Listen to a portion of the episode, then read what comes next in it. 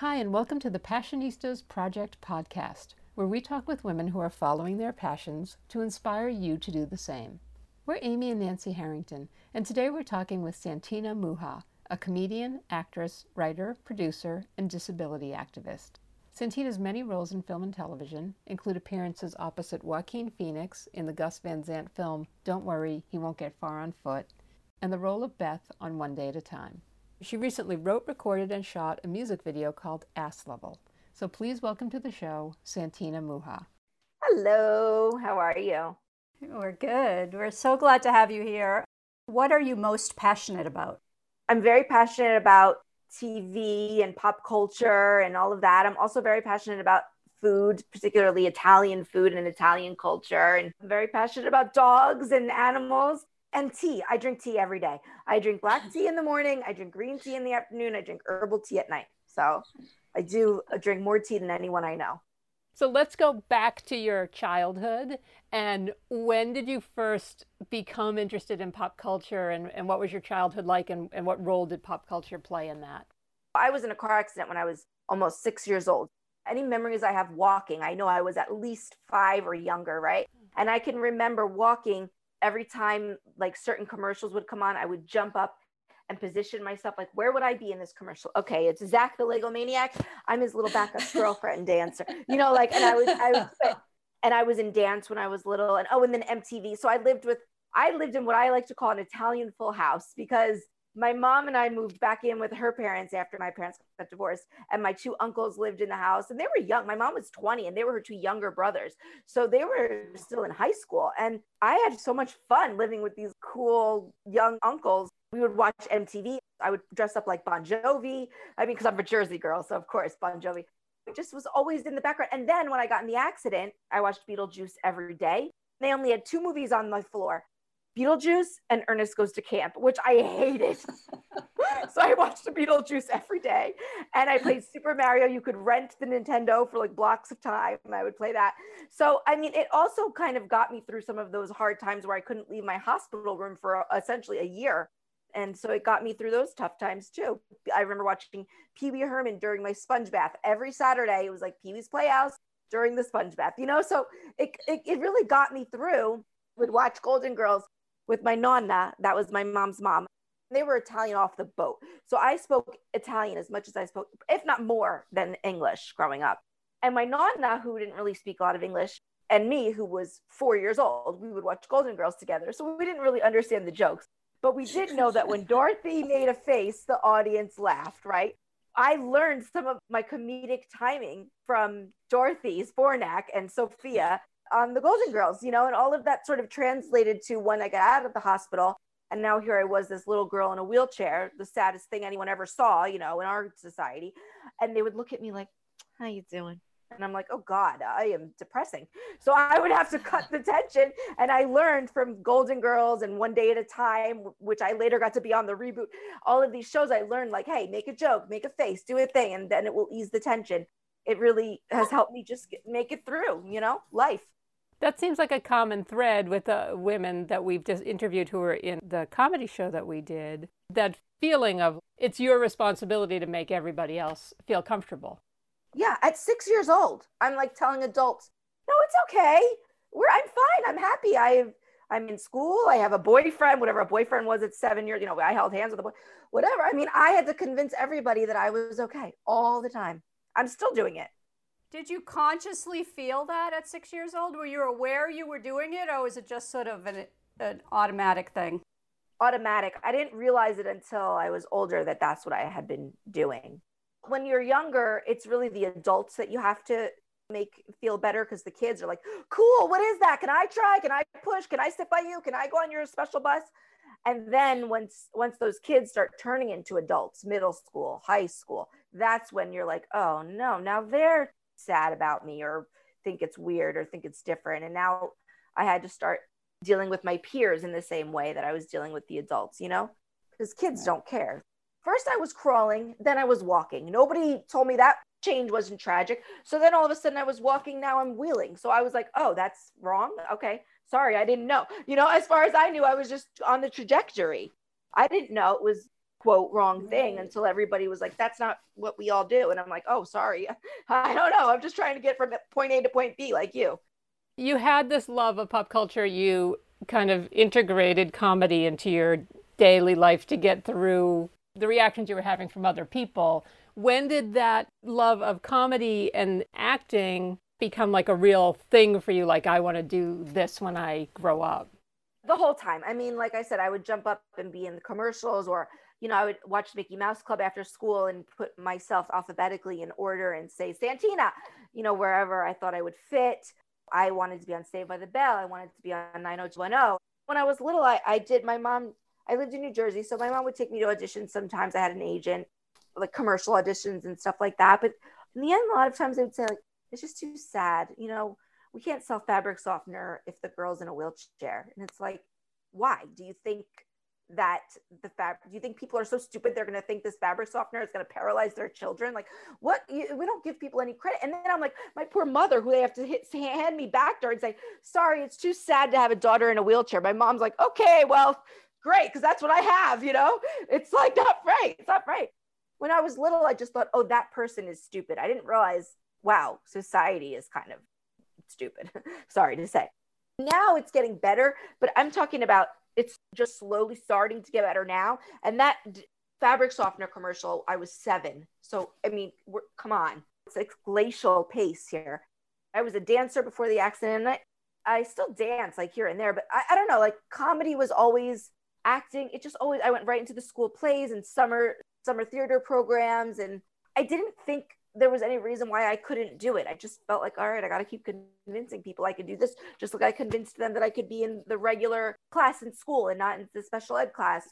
God, there's nothing wrong with being special ed, but if you need it, I didn't need it. I just had to prove to everybody I could be among my peers at at all times, and not, now I'm still doing that in the acting world. But it was just always something I wanted to do. I just felt drawn to the entertainment industry, and in college, I didn't major in theater or anything, but I did major in communication. So I did a lot of interviewing. And then my first job out of college was I had two jobs. I worked for the National Spinal Cord Injury Association and I worked for Tiger Beat magazine.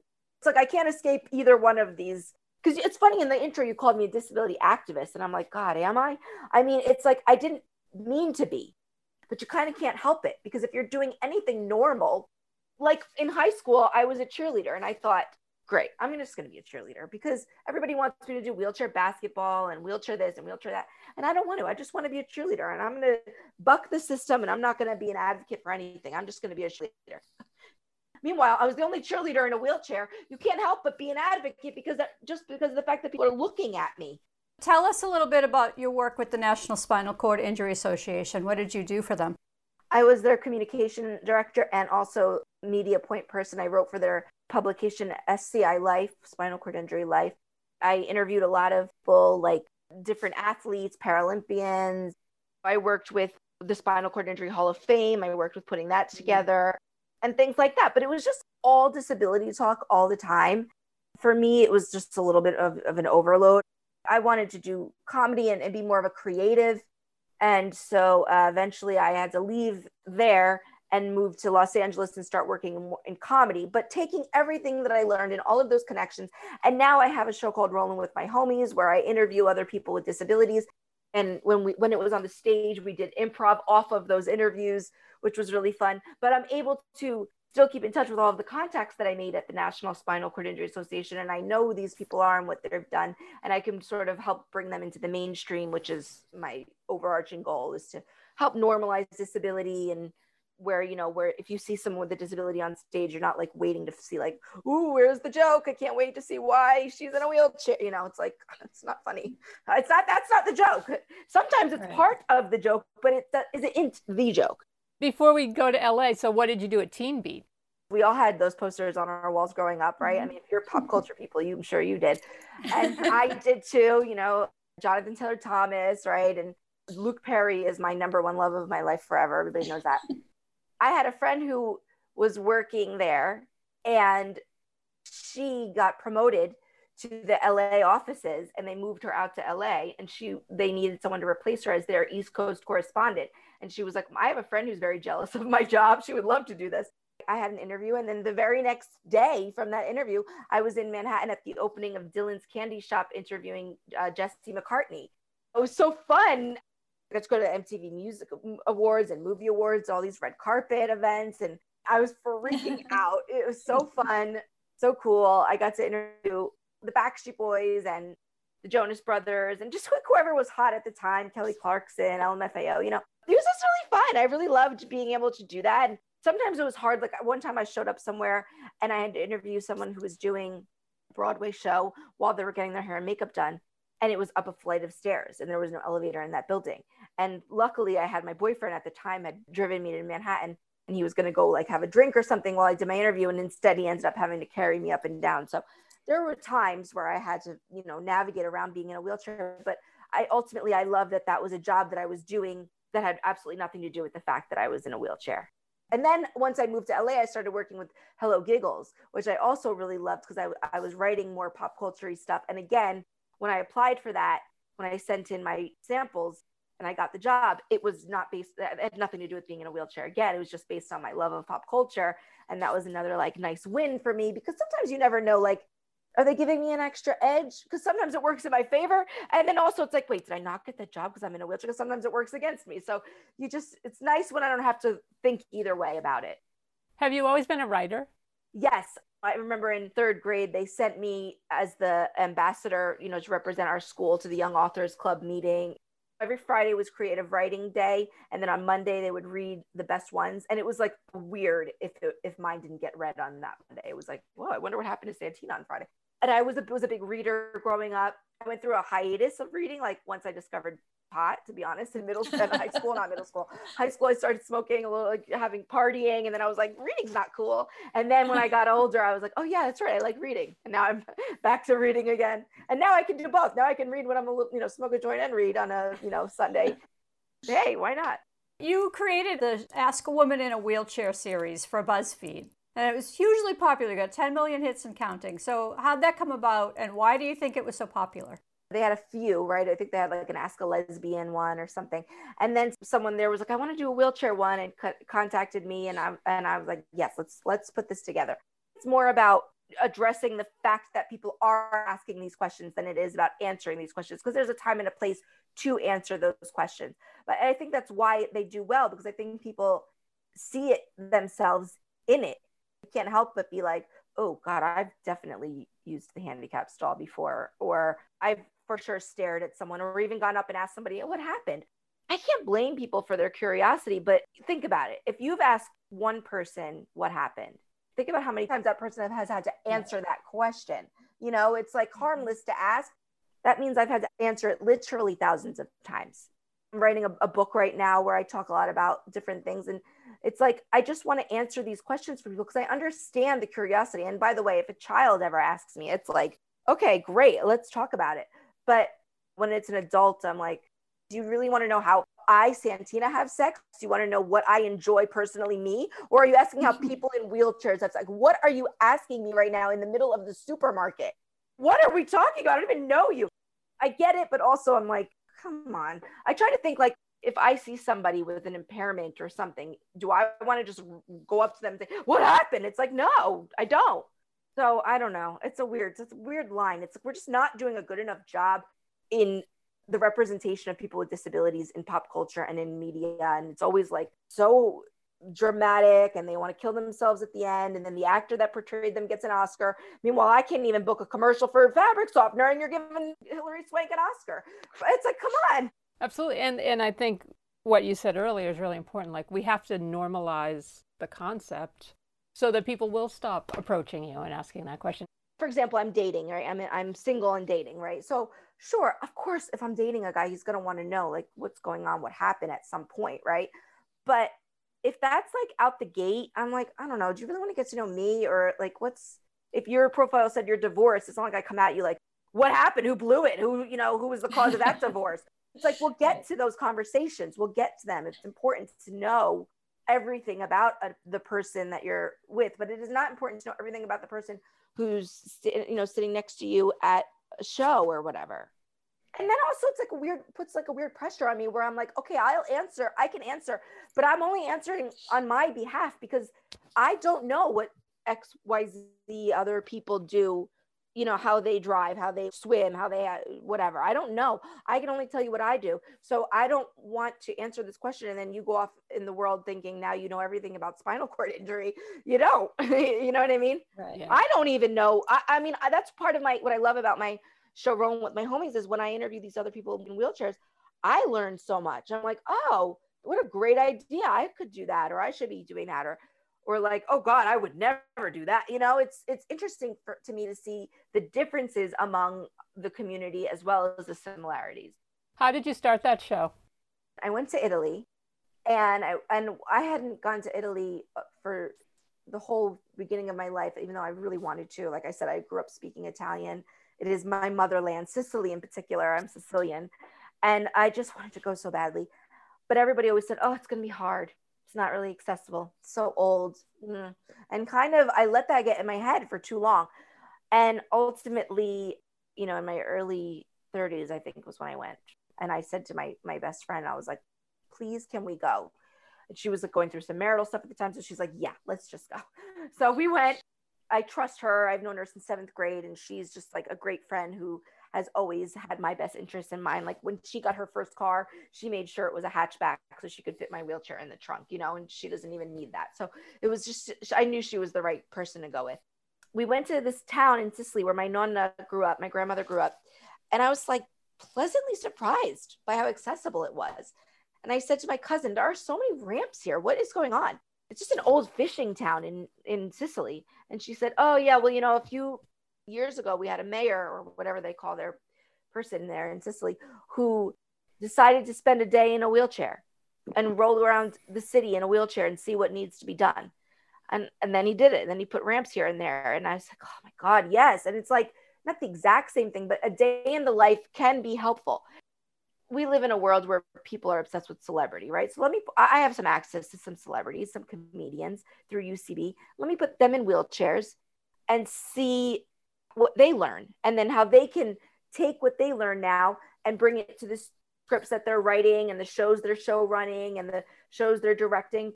That's how it started. And I did the first one was a fundraiser called Don't Just Stand There. And then it's spun off. There's a lot of wheelchair puns, people. It's spun off into rolling with my homies. So I had a show at, at, UCB called That Girl in the Wheelchair. It was a solo show. And I learned that when people came to see the show, they knew what they were in for. They knew they were coming to see some disability humor and they could laugh. But when I did a piece of the show in like a variety or best of show at UCB and people didn't know what to expect or didn't know a girl was going to come out and start making fun of disability life in any way, the audience was like, "Oh my god, are we can we laugh at this? I don't what's she doing? Is she making fun of disabilities? Wait, is she really in a wheelchair? Like they didn't, right? And so I learned that I had to, again, make my audience comfortable with disability before I could even start making these jokes. And so I found that if we first made fun of the episode of Saved by the Bell where Zach dates a girl in the wheelchair, right? The episode of 90210 where their cousin Bobby comes to town and he's in a wheelchair. If we first made fun of that, then I could get my improvisers on board because even the improvisers didn't want to touch the wheelchair humor. I had been the monologist for ASSSSCAT, you know, UCB's like flagship show, four times. And I would tell great stories about being in a wheelchair. And they would, even the most seasoned improvisers would often take the wheelchair element out of the story. And I'm like, no, that's why it was funny. But they were like, I know, but we can't do that. So I, okay, here's what we're going to do. We're going to spend the first half of the show making fun of Zach Morris and NBC in the 80s. Then I'm going to bring up a person in a wheelchair for the second half of the show. I'm going to interview them. And by then, you're going to feel comfortable doing the wheelchair humor. And it worked. It really worked. But it took me a long time to sort of like figure out how to disarm people and get there. And it worked for the audience as well. So I think that's some of the things I've like honed over the years is how to incorporate disability and with comedy and make it okay. Because you can't just come at people with a joke and they're like, oh, are we allowed to laugh at that? You have to make, unfortunately, make them comfortable first. It's annoying, but it is what it is. I imagine nowadays people are even more overly sensitive towards not laughing at things because they they're trying to do the correct thing and so even though it's becoming more of an awareness for people? Is it is it in somehow in some ways a little bit harder now, or is it getting easier? It's both. It's harder, but in a way that it just makes you, ha- you know, work a little smarter, work a little harder. You know, you have to figure it out. It's hard, right? Because you don't want to insult anybody. And that's really hard because there are people out there who are looking to be insulted. There's a, a quote I love that I try to remind myself constantly, which is you could be the juiciest, ripest peach, and there will still be people who don't like peaches. If I make my jokes, like if I try to make them too inclusive, I'm, I'm always going to be leaving somebody behind. And then I don't want to hurt anybody's feelings. You can't please everybody with every single joke, with every single thing, with her. and I'm writing this book of essays right now, and there are times where I'm like, oh God, this is going to piss somebody off. I know it. No pun intended, paralyzes me as a writer of like, then maybe I just won't. But it's like, no, you got to put the book out because you're going to help more people than you're going to hurt. But I don't want to hurt anybody. But I, uh, it's a lot. We're all, you know, we're all as content creators, we're all dealing with this, right? But it is scary because we are in a time right now where you don't know. Even something that's okay to say today might not be okay to say next year. And you're like oh shit now it's in print. Once it's published it's that it's done you know? And even if i change my mind or my point of view which is something that has already happened to me even from drafts that i've written you know before covid times i'm like oh wait this is i got to change this you know? So it happens but once it's out there you know good luck to yeah. us all. You have these open conversations with people and it's like okay you know what? That's true. That's sorry i didn't realize that's messed up. So as long i just i want to be aware and i try to give people the same courtesy. Like if someone says something that i feel like is sort of ableist which is a term that even i only learned in the past few years. I mean people were being ableist to me all my life but i didn't know that's what it was called or what it was. But i try to educate before i cut people down or out it depends on my mood. like I said early in the beginning, you, you know, if you get me on a, on a compassionate day, great. But if you get me like on a day where I'm just like, I've had it, I don't know. We're Amy and Nancy Harrington, and you're listening to the Passionistas Project podcast and our interview with Santina Muha. To keep up with her projects, follow her on Instagram at Santina Muha. If you are enjoying this interview and would like to help us continue creating inspiring content, please consider becoming a patron by visiting thepassionistasproject.com backslash podcast and clicking on the patron button. Even $1 a month can help us continue our mission of inspiring women to follow their passions. Now here's more of our interview with Santina. Was it through UCB that you hooked up with Amy Poehler to do the conversation on disability and comedy? Can you tell us about that? I love her so much. Yes, I met Amy Poehler at UCB in the hallway one time, and I was just like, oh, oh my gosh! I was like, because she's, you know, she founded, she's one of the four founders of UCB, that, uh, and so she's like the queen, and it would be like running into Dave Thomas's daughter at Wendy's, right? So it's like, ah! and and I I introduced myself to her I was just a student at the time. And then I kind of came up through the ranks of UCB and became a performer. And then, you know, when they opened up the Sunset location, which we were also excited about, which just recently has closed now, which we're also sad about. We had a big opening party, you know, and I was on a, a house team at the time. So we got to like decorate and Amy was there. All the, everyone was there. Everybody was at that party and dan- and just together, all of us dancing and, it wasn't like we were there to watch Amy perform. We were all all performers together. It was like amazing. Oh my God, dreams just coming true all left and right for me.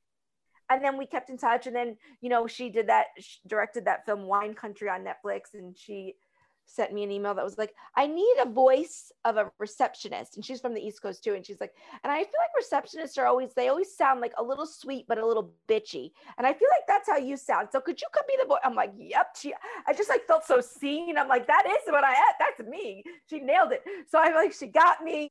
And then after COVID and there was a lot of issues with, you know, UCB and the way they handled diversity and inclusion and stuff like that and they made a lot of mistakes and they you know they're working on those mistakes so a few of us started this group called project rethink where we addressed a lot of those issues and amy and Matt Besser and matt walsh and ian roberts are the other founders and they were all involved we had a bunch of zoom meetings with them to tell them here's what we as marginalized comedians feel you know and it, we had all different type of marginalized comedians in project rethink So Amy and I got to talk over Zoom that way over quarantine. And then through emails, we were like, hey, why don't we do something like take this time that we have that UCB is not running right now, uh, that we have this sort of extra accessible platform, accessible meaning we can reach more people than just the people that can come to the LA location and do this thing.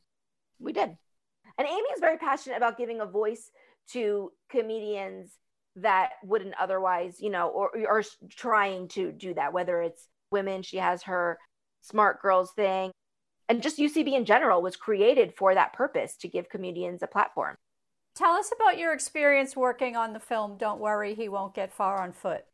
That was amazing. That was also through UCB because they came, you know, Gus Van Sant, who directed that film, it's a very serious film, but he wanted it to have some levity. So he thought, well, I know what I'll do. I'll hire comedians to play the doctor, to play the journalist, to play the, so that even though the topic is serious, there'll be some level levity within. I think that, you know, that was like a smart move by Gus. So he came to UCB. It's based on a book written by a humorist who is quadriplegic. And he had a friend in rehab who was a spunky, brown haired girl in a wheelchair. So they came and they're like, hey, do you have this? And they're like, actually, we do have one of those. they called me in for this audition and then I got the call back and the callback was with Gus Van Sant and Francine Maisler, who's casted all these great things that, you know, eh, when you're an actress, like the casting people are celebrities to us, right? So I'm like, oh my God, I'm going to meet Francine Maisler. I went in and did the callback and I knew like, you know, sometimes you just know like, oh my God, I got it. You know, you just could tell. A lot of people who have spinal cord injuries, what we do is we celebrate the day of our injury. It's like because you could either mourn the loss of your legs or whatever, or you can celebrate the, the fact that you survived on this day. When I was in high school, I locked myself in my room and I was very emo about it. And then somewhere in college on it's my my anniversary is March 9. I decided I it's so when I had my accident, I was at Robert Wood Johnson Hospital in New Brunswick, New Jersey. So I always have like a bad connotation attached to New Brunswick. Then when I went to college, I went to Rutgers, which was also in New Brunswick, New Jersey, and also the four most fun years of my life.